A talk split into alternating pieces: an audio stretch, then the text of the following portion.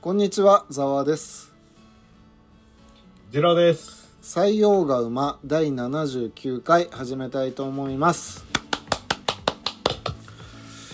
さてと79回目ですが、寒くなってまいりましたね。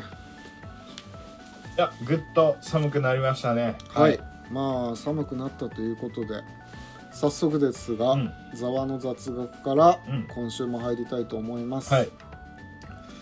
えーとはいお願いしま地球地球上で最も雪が降る都市はどこでしょうか。雪がいっぱい降るところ。はうい。ーん、どこですかね。サンタクロース村とか。ああ、これ実は日本なんです。あ、そうなんですか。はい。日本の青森県、あ、青森県の青森市ですね。うんこ。れが地球上で最も雪が降る地域で、毎年約8メートルもの雪に見舞われますと。ああ、すごいね。はい8メートル。うん。ちなみにですけど、世界第2位も日本で札幌です。ああ、すごいっすね。はい。すごいっすね。北日本でもうワンツー決めちゃってるわけですね。で日本って北から南に長いからさ沖縄なんて全く雪は降らないし、なんかやっぱ珍しい国なんだろうねいやーそうっすねだって沖縄ってまあ島にもよるかもしれないですけどね八重山諸島とかもう下の方行きゃ冬でも20度くらいあったりしますもんねそうだよねだからそんなにその生活環境が北と南で全然違うじゃないうんまあ地形の問題もあると思うんですけどねあーのはいはいはい結構本州はこう山脈がこう多かったりするけどはいうん確か沖縄本島とかって土台はサンゴ礁かなんかじゃなかったですあ違あいましたっそうそけうだかもしれないだからなんかちょっと地形的な問題ももしかしたらあるのかなって思ったりするけどわかんないまあそんな感じですねいやあーーなるほど先ほども話してましたがはいなんか来年からちょっと電気代がすごい上がる30何パーセント上がるっつってたんであーもうもうすでにだってそれぐらい上がってんじゃないですかいや来年もっとだと思うよそしたらあその多分ベースとしてうんまああの家族形態にもよりますけど例えば一人暮らしとかだったらうん月5,000円くらいでしたかね以前はああはあはあはそれがもう8,000円とか9,000円とかになってませんっあけなってると思います僕もだから、はい、そっからさらにプラス30%って感じなんで すかねいやそれでさなんかこの間ニュース見てて言ってたんだけど、もう本当にね、オール電化の家庭がやばいらしくて今いやそうっすよねうんそうっすよねそらおお風呂を沸かすのもさガスってものを一切使わないから、うんうん全部電気で賄っててこんなに電気代が上がったら大変だって言って、ちょっとかわいそうなニュースを見見ましたけど、ああなるほどねなるほどねオール電化でも、そうなんか太陽光とかで賄ってるなら全然いいんですよね。ああーはいはいはただいはいえまその自家発電みたいなことですかそうそうそうそれでなんか電力会社に余った分の電気を売るみたいな形にしてる家庭は全然いいんですよう。んまあまあそんな家庭ほとんどないでしょうけどそうですねただもうマンションとかさそのオール家電のマンションですよって言われてまあ買っちゃった人とかはうん今ちょっと 厳しいって言ってますね。あー厳しいね僕思うんですけど、はいはいそのまあ以前はその一人暮らしの光熱費あー電気代5,000円くらいとかさっき言ってましたけどはいはい。多分その2人暮らしとかあの、まあ、3人家族とかだったりするとまあ1万強ぐらいの感じですかね。ああそうかな普通に生活しててででそう考えると今おそらく2万とかで、えーそのさらに来年プラス30%とかになるとまあわかんないけど2万5千とか3万3万近くなるのかなうんでそうした時にあのなんだろうまあもちろんあの大変な家庭もいっぱいあるとは思うんですけど、うんそんなにかねって僕は思っちゃうんですよね。えどどういうことそ何がうーん例えばその我々みたいにあのまあ僕は一人じゃないですけどあのざわさん一人暮らしではいは例えば1ヶ月の光熱費が1万5,000円とかになるとするじゃないですかいああはいはあの確かに高いの嫌ですけど、そんな言うほど生活困んないですよね電気代だけで考えると。いうわーやっぱりその高級鳥のジロちゃんだからそれが言えることであって、違う違う庶民は違うんです よカツカツなんですよいや、あ、本 当にな30%くらいで困る家庭そんなあるのかなって思って電気代だけで考えるとまあミスあのー あれですからね一般家庭だけじゃないからねホテルを運営してるところとか会社なんかそうもですね電気代はあ半確かに端そなういだしわそうですねそうですねお店とか企業とかはまあ確かにそうですねうんたただなんか結構ニュースとかで電気代がどうのこうの言うてるあのーあのー大変だって言ってるインタビュー受けてる人って大体一般人の方っすよね。まあでも一般人の家庭もいやなんだろうその繰り返しになっちゃうけど気持ち的にすげえ嫌い嫌だ電気代上がるのっていうのはすごい僕だって思いますよ。うんそんなねあの30%とか上がったらマジ嫌だなって思うけどただ実質生活の上でどれくらいその電気代が例えば30%上がったところでどれくらい負担になるかなって考えた時にそんなめちゃくちゃ言うほどでもねえなって思うんですよ。いやそれはそれはちょっと問題だと思うよけも問題あのこれ問題かな。いやだって生活保護をあーそうだね受けてる方もいる、うんいれば我々よりも低収入な方もいるだろうしそれあこもそちろんもちろん。子供3人いる家庭もいるしうん。やっぱその生活スタイルによってそこのうん5,000円1万円の差っていうのは大きかったり少なかったりはするだろうけどそれは年収1億円の人とかから見ればビビたるもんだけど。そうですねう。ん年収だからワーキングプアの人たちなんていっぱいいるんだからさうん200万円な台るほど年収200万円台の人から見たらすごいでかいよこれはそうか。じゃあ僕の失言でした。そうですね改めてもらいたいですね すいません。すいません。なんかダメだわ。はい。でも結構電気代いね。ろんなものを電気化してるじゃない自動車なりその、うん。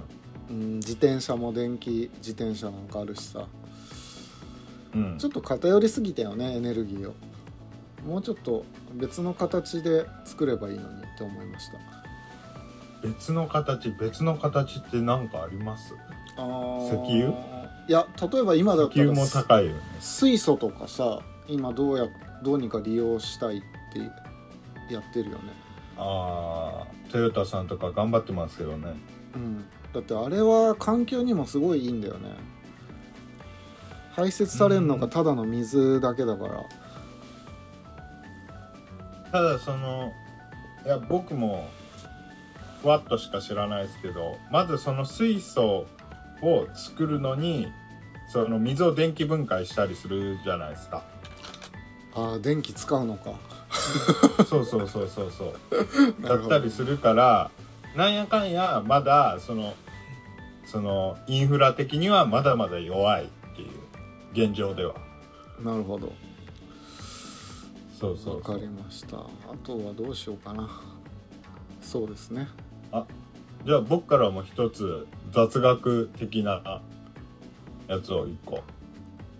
あいいんですかワールドカップの話はしないで大丈夫ですかカップ他でいっぱいやってるからあじゃあ大丈夫ですか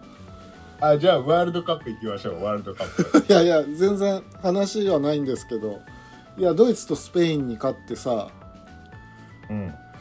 そのいやすごいすごいことだとは思うんですけど、ええああんまりにも周りの人たちが奇跡だ奇跡だ言うからさそれはちょっと失礼じゃないのかなと思い始めてるんですけどああその日本も頑張ってるじゃないかと頑張ってるっていうか別に国が違うだけで大人の人が本気になって一つのスポーツに取り組んでてプロとしてねうんそうの、差ってさそんなに開かないと思うのよ。うんそうかな環境とかによってだいぶ違ってくると思うけどいやーでも選手たちは多分日本って結構恵まれた環境で練習とかできてるじゃない施設とか整ってたりそ,、のなんだろうねそんな奇跡奇跡言うな言ってやるなよって思うけどああなるほどちょっと僕あのー正直今回のそのドイツ戦とかスペイン戦はいはといかコスタリカ戦とかあの正直あのハイライトで YouTube とかで見たぐらいなんですけど、なるほどねはいはいはいはい、見たぐらいなんであんま偉そうなこと言えないんですけどあのなんて言うんですかやっぱりこうサッカーの強い国ってどういう国だってなった時にうんまあ一概には言えないんですけど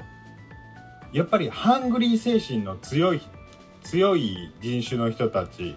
が結構多いんじゃないかなと思っててあーはいはいはいまあ分かりやすいところで言うとブラジルとかうんうんうんもうあれサッカーうまくて、ね、ワールドカップに出るような選手になればもうかなりこうなんて言うんですかねあの名声もそうだしお金もそうだしすごいあの家族に楽をさせてあげたりとかできるわけですよね。うんうんあーいやそういう意識の高さじゃないんじゃないの、うん、単純にいやそういう意識の高さがある子もいるかもしれないけど、うん単純にそのあんまり裕福ではない国だからうんサッカーボールぐらいしかおもちゃがないんじゃないの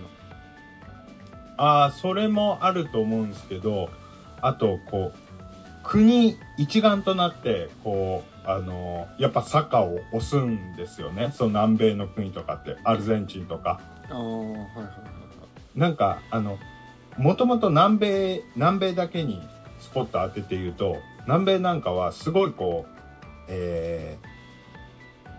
ーいろんな人種がいるんですよねいろんな出自の人たちが。うんえーそのあそこって昔そのスペインとかポルトガルとかの植民地になってたわけでヨーロッパからこういっぱいこう移動してきた人たちとか先住民の人たちとかうんいろんな人が混ざっててそれぞれのコミュニティがあるんだけどうんじゃあそういういろんなコミュニティがある国を一つの国としてまとめようとした時にうんやっぱこうサッカーっていうスポーツはすごいこうサッカーっていうスポーツでまとめ上げるってするとすごいこう国が一丸となるらしいんですよ。ああなるほどねそうだからそういうのもあってこうなんかサッカーが強いみたいなこともあるみたいなことを世界史の先生が言ってました。あーうーんでもサッカーほどこんな世界中から世界中がやってるスポーツってないよね、本当にいや本当そうですね。まあただなんかアメリカは全然人気ないみたいですけどね。あそうなんだでもアアメメリリカは基本アメフトとバスケとあとなんなんだろうなあアイスホッケーとみたいなサッカーは人気あんまないんですよカ確かああそうなんだアメリカでも最そうそう子近供強いけどねにんアメリカサッカーだいぶ強いけど最近は、あそうなんや、うんじゃあ徐々に最近は人気出てきてるんかなでもあのーまあ比較的他のそのアメフトとかに比べると全然人気ないっていう話をアメリカ育ちの人から聞きましたそっか逆にアメフトなんて俺ルールすら知らないしなあれアメフトとラグビー確かどっちかは後ろにしかパスしちゃダメなんですよね確か、ああそうなんだもうそれすら知らないもの、うん僕もふわふわしてますあとはアメリカっつったら野球だよね ああそうですねあそうそうそうベースボールですねやっぱ、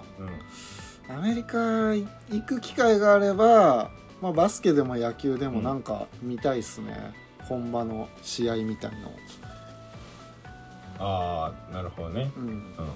大谷さん見に行きたいですああ大谷君はね本当にねあれぐらいしか明るいニュースがない最近あーなんかすごいヒーロ あーなるほーどヒーロー感がすごい大谷君はあーでもなんかこの間広告叩かれてましたねなんかああ仮想通貨のあねのそう取引所のえ FTX でしたっけ何だったあーかそなうですね あそこの広告に出てたりしたんですよね大坂なおみさんとか大谷さんとかそんなん分かりようがないじゃんね本人たち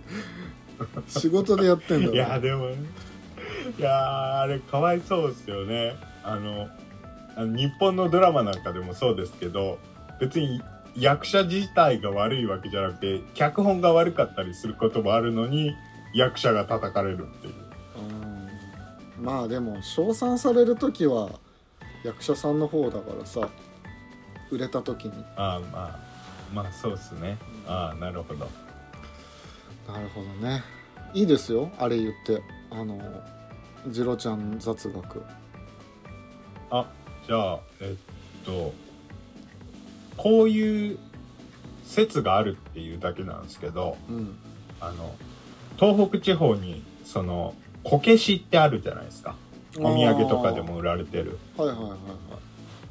こけしの由来ってご存知ですかあーなんか色諸説あるよねなんか怖いそうそう怖い説聞いたなああーじゃあ多分ざわさんが知ってる説かもしれないんですけどあー話しちゃうとうん昔はその東北地方とか貧しかったのでうんあのえー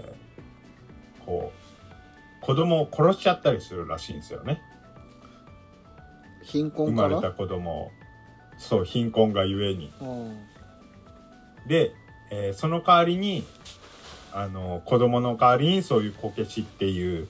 あの偶像じゃないけどそういうものを用意すると。うんでなんでこけしっていうかっていうと子供を消すって書いてこけしっていう怖い話しないでくださいよ急に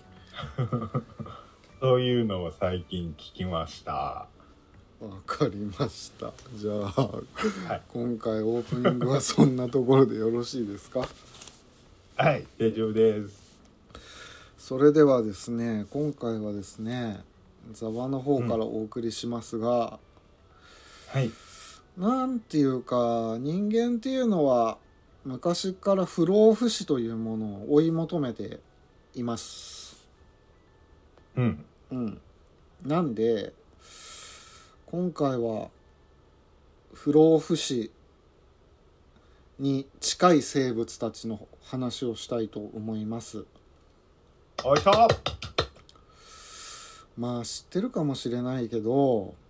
まあいくつかいるんで、バンバン紹介していきたいと思いますいくつかいるんだ。はいあはい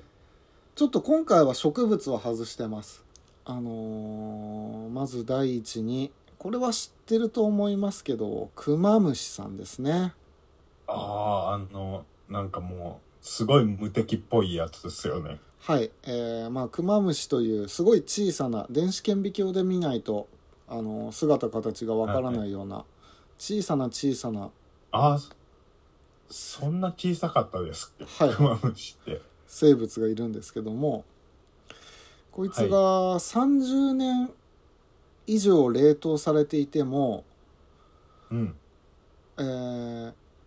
カラカラに干からびた状態で9年間放っておいても、えー水をかけると復活します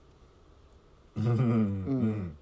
あとはある博物館に保管されていた130年前の苔に水をかけると、うんまあ、そこにいたクマムシが元に戻ったという話もありますし、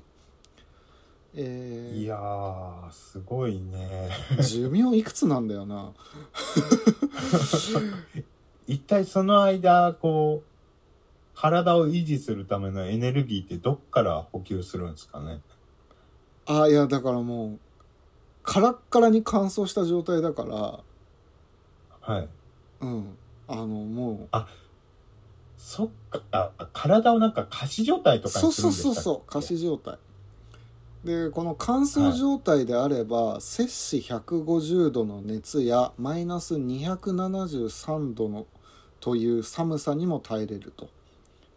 うんあとは7万5000気圧という高い気圧でも大丈夫うんそれから人が浴びると即死してしまうような強い放射線でも死にませんうんあとは空気のない宇宙空間に10日間置いていても地球に戻ってきて水をかけると復活しますうんもうほぼ無敵ですねこいつああすごいですねはいあとは次はプラナリアですねこれはご存知ですかねああ聞いた聞いたここ1ヶ月くらいの間に聞いた覚えがあるけどちょっとあんまはっきり覚えてないですあまあ日本にもいる生き物なんですけどなんて言えばいいのかな、ヒルみたいな形の生き物ですねああ大きさはどれくらいなんですかすごいちっちゃいけどあのうーんクマムシほどではなくてあの普通に人間が目視できるレベルの小ささです、はいはいはいでこいつはですね再生能力がすごくて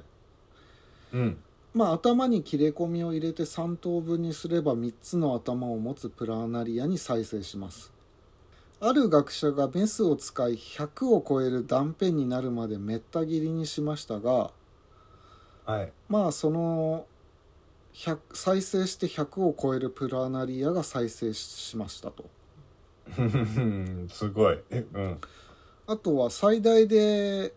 実験において最大で279に分割された断片からも再生されてます全部全部ああ、すごいな。ただしこの切断実験をする際は1週間前から絶食させておかないと、あのうん切断時に体内の消化液で自身の体を溶かしてしまうんでへえそれえでー死んじゃうらしいですね、だから人間あでそういう、そういう、そういう条件ありきなわけですね。そうですねだから人間でいうところの胃液みたいなのがさうん。飛び出ちゃってそれで自分の体を溶かしちゃうらしいのようん。で次にですね裸デバネズミこれがね面白い生き物なんですよあ、裸デバネズミ。はいこれうん哺乳類なんですね、まあネズミの一種なんですけど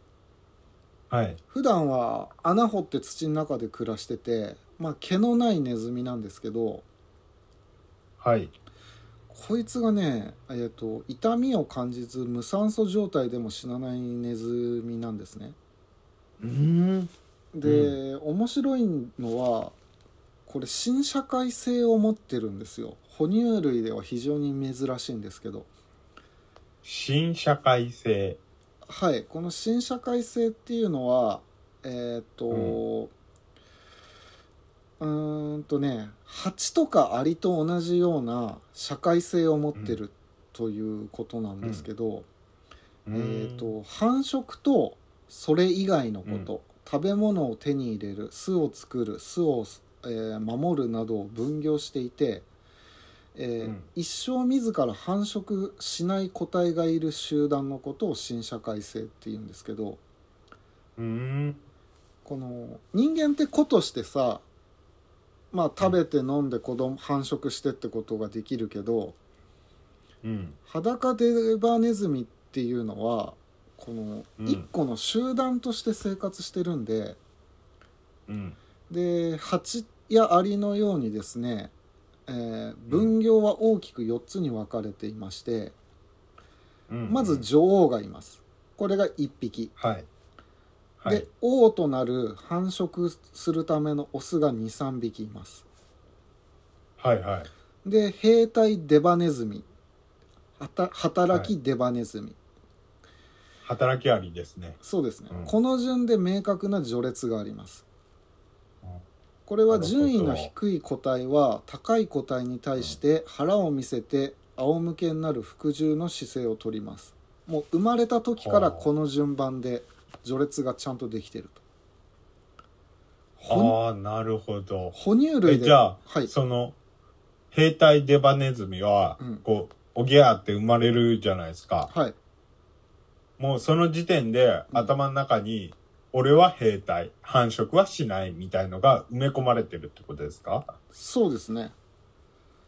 兵隊デバネズミはあー女王や王様によりも弱くて働きアリよりは強いこの明確な序列の上で生まれた時からできてますなんで、えー裸デズミネズミはあ裸デバネズミはまあ最大で300匹平均80匹ほどの群れで生活してるんですけどはまあこの序列によって低順位の個体が高順位の個体とトンネル内トンネル内で出会うと道を譲る泣いて挨拶をするなどの行動をしますあおおすごいっすねうん、ですがえーっとね、はいその中で序列の3位にいる兵隊デズデバネズミなんですけどはいまあ普通のアリとかハチのあアリなんかの兵隊アリなんかはさ結構、はい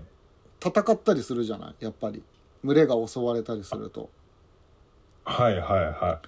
でこの兵隊と名付けられてるにもかかわらずですね、い、うんまあ働きデバネズミより少し体が大きいだけでその、特徴牙が鋭いとか爪が生えてるとか、うんそういう大きな形態的な特徴は見られないのようーん何が違うんですかね で面白いのがねこれヘビなんかが天敵でやってきてもね戦う術がない、ないらしいのねうんじゃあ何するかって言ったら、うんまあ、一応応戦しないこともないんだけどはいあの率先して食べられに行くんだってへえへえへでこの兵隊デバネズミが食べられている間に他のデバネズミが穴を封鎖したり逃げたりするらしいですえ、うん、で兵隊ってなぜ、すごいっすねはい、そういう社会性で成り立ってるだから個としてじゃないんだよね集団として一つの個みたいな感じだよね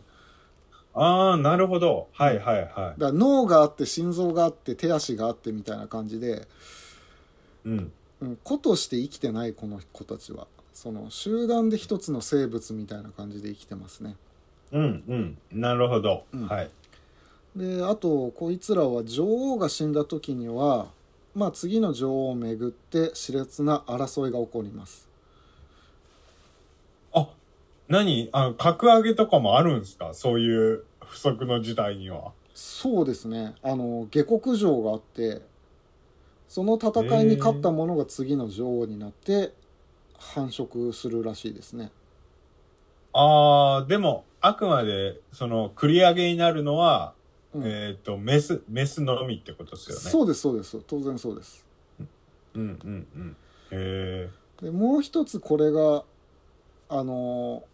不老不死というか不死身生物な理由なんですけどうん。こいの子たちねあのがんに耐性があるんですうんうんあのどんな実験をしてもがんにならないんですうん。おー、なるほど。でこの今はすごい研究が盛んにお行われてて同じ哺乳類だしうん。これほ同じ哺乳類でがんに耐性があるってことは人間にも応用できるんじゃないかと思ってすごいあ今ーなるほど盛んにあの研究されてますね。はいはいはうん、でまあ寿命は30年ほどなんですけどい。はいあの同じ30年30年って結構長いっすね、長いのよだから他の月種類うのん、同じサイズの寿命が約6年なんで、約5倍も長生きするらしいですね、えーだってサイズ的には普通のネズミとかぐらいですかねハツカネズミとかそうそうそうそうそんなサイズいやそれで30年はめっちゃ長いなうんあのー30年あってがんに耐性があるっていうのが不思議でならないらしいですねうんそうですねこれが面白い裸デバネズミですねあ裸デバネズミ、うんなんかビジュアルはなかなかちょっと気合入気合入ってるっつ うかなかなか苦手な人は苦手でしょうけあーど見ちゃいました見ちゃいましたねはいはい はい次にはですねえっ、と、はいこれも面白いんですよヤマトシロアリの女王なんですけどこれはほんヤマトシロアリまあシロアリですね、あのーはいまあ家を食べちゃう害虫のシロアリの女王なんですけど、はいこれ結構最近分かったことなんですけどうんあのーこのシロアリの女王っていうのは本当に無敵でうん女王になるというかずーっとこれクローンを生み続けてるらしいんですねこれ最近の研究で分かったんですけどうんうーんちょっと砕いて言いますとうんあのこのシロアリは有性生殖と単位生殖と2つできるんですよえ両方できるはい、この有性生殖っていうのはあのオスとメスの交配によって子供を産むと、うんうんで単位生殖はオスの力を借りずにメスだけで子供を産むっていう行為なんだけれどうんこのシロアリが女王候補の卵は全てあの単位生殖で生まれてるらしいのね。うんでなのでヤマトシロアリって生き物はもう何百年も何千年も何万年もずーっと同じシロアリの女王のクローンで成り立ってるってことなのよなるほど、うんはいはいはいはだからもう全く変わってないのなんでこんなことがあるか理由がありまして、いうんうんまあアリの社会っていうのは女王がまず卵を産むんだけどうんこの王となるアリが女王の子供なわけだから、うん近親交配となるため遺伝的にはリスクとなるのねうんうん女王自らだから自分の産んだ子供と交尾をして卵を産むことになるから遺伝的にリスクとなると、うんうんでこの遺伝的にリスクとなった卵を女王候補にしちゃうと危険だってことでうんこの働きアリとかは全然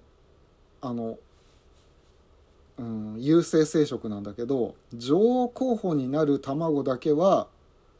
単位生殖になったらしいです。うーんなるほど。えってことはその、ごめんなさい僕アリの社会そんな詳しくないんですけどはい、その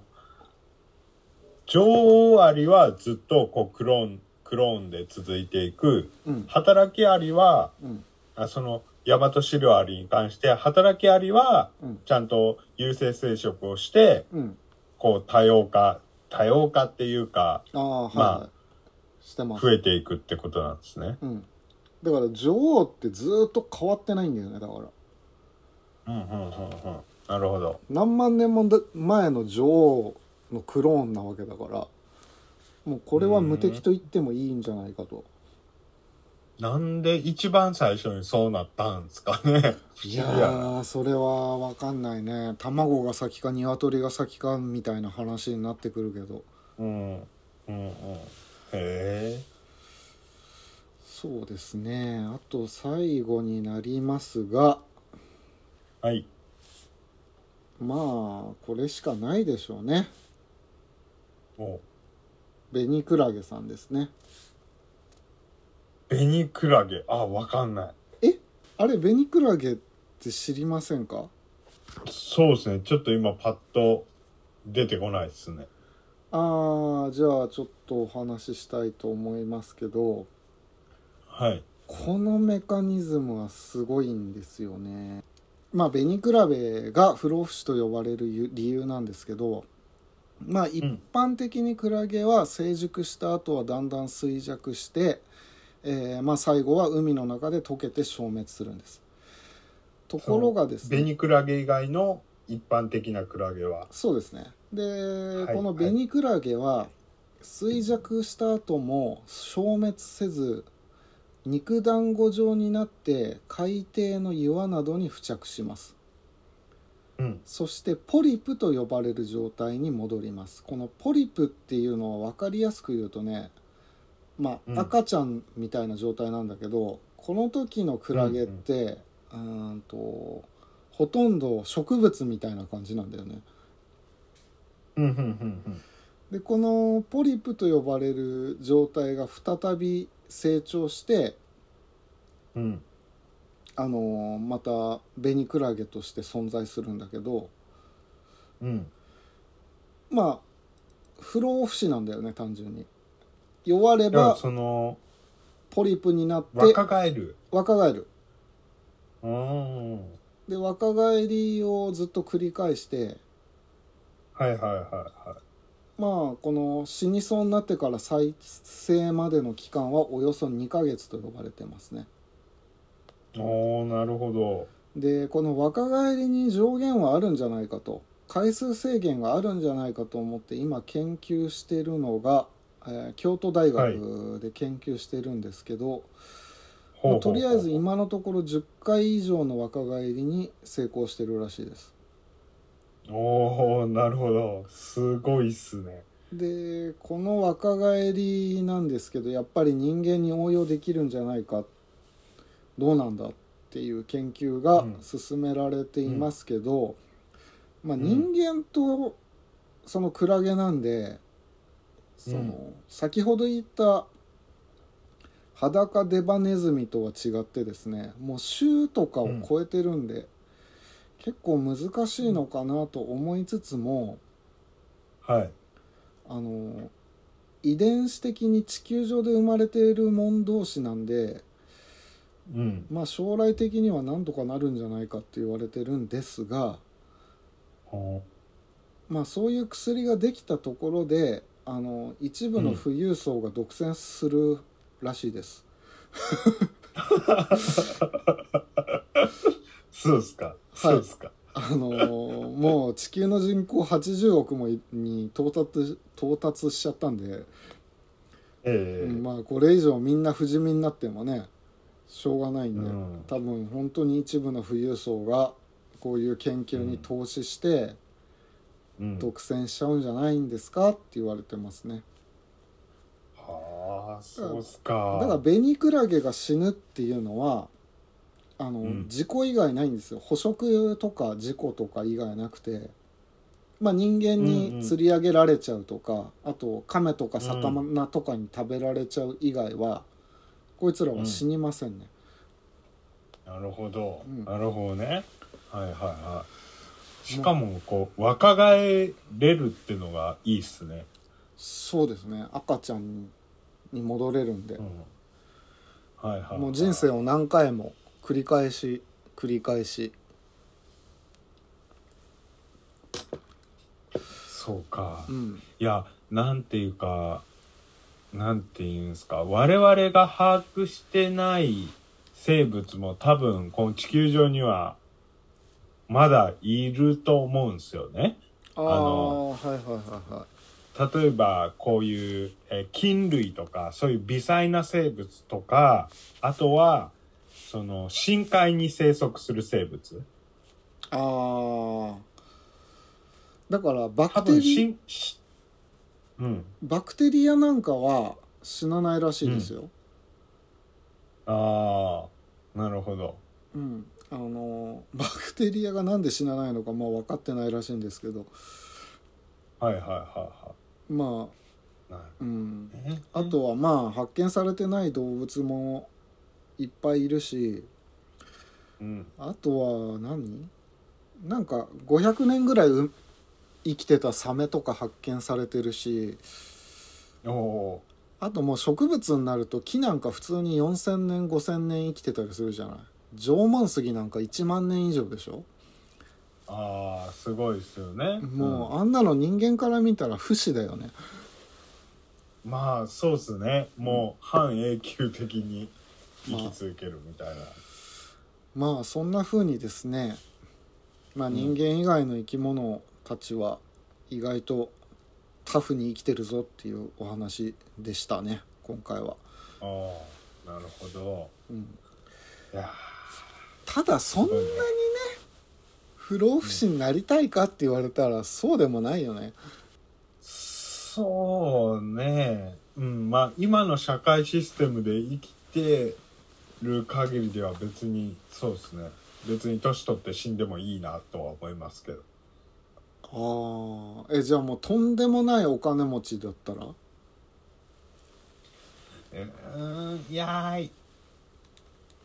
うん現時点では別にいいかな普通にし自然に年老いて死んじゃってなるほどねまあ僕もそうですね金持ちだろうがそうじゃなかろうが普通でいいですわですねうんただ、まあお金が手に入るとどうなるかわかんないですけどねいやーそうかねそどうどうなるかってまあ一応宝くじ買ってるんで10億あ当たっ書い10億はやってるんだはいはいはおい、まあ、なるほどどうなるかわかんないですけど突然人が変わったようになるかいやーそっななるほどうんいやーでもあれですよねなんかこう人間っていうのもうんなんかああのほら宇宙船地球号とか言ったりするじゃないですかはいはいはいはいで地球は一つの大きな生き物なんじゃないかとあでー我々は意志は持ってるけど言っちゃえば細胞みたいなもんなんじゃないかとなるほどでその細胞の中でも我々人間はがん細胞なんじゃないかとうんうん地球を蝕んでるがん細胞なんじゃないかと、うんうんうんなんかそういう説もなんかありますよねあれは面白かったななるほどね確かにね蝕んでますね地球をどっからどこまでがその個体個体なのかっていうのもなかなか分かんないですからねこう厳密に考えていくとあーでもそのそう考えると怖いねなんかワク僕チンとうんだからワクチン的に当たるのがさコロナウイルスだったり、天然痘ウイルスだったりするわけでしょそうするとうんあれずれてる僕が言ってることは あいやどうぞどうぞどうぞだからなんかパンデミックが起こるたんびにさあの結構な数の人間が亡くなっていくけど、うんうんなんかあれも地球に意志みたいなものがあった時に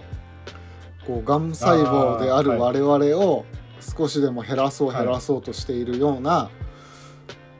ちょっとあ S- じゃあ F- 言っちゃえばはいはい、人間の体で言うとうん、そのコロナウイルスとかは免疫システムというかそうそう地球のねはいはいはい、は い、ちょっとこううなるほどなるほどえ SF 的な怖い話にななってくるなと思って、うん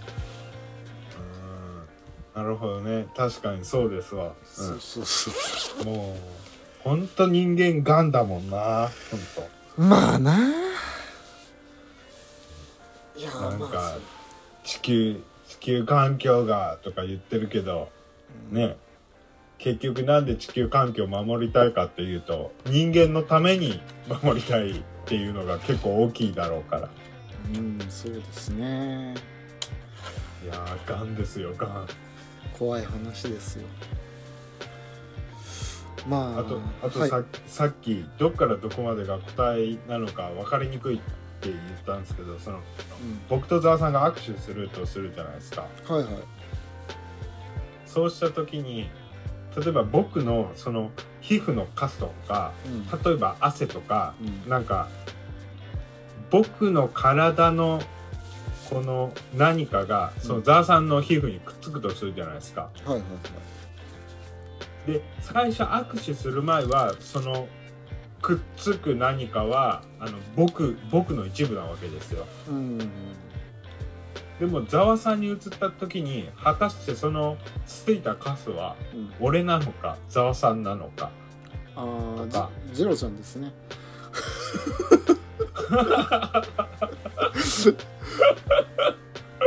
はいはいそんな感じです。わかりましたあーまあじゃあずとりあえず本日はこんなところで終わりたいと思いますが、はいえーいつものおはい願いします、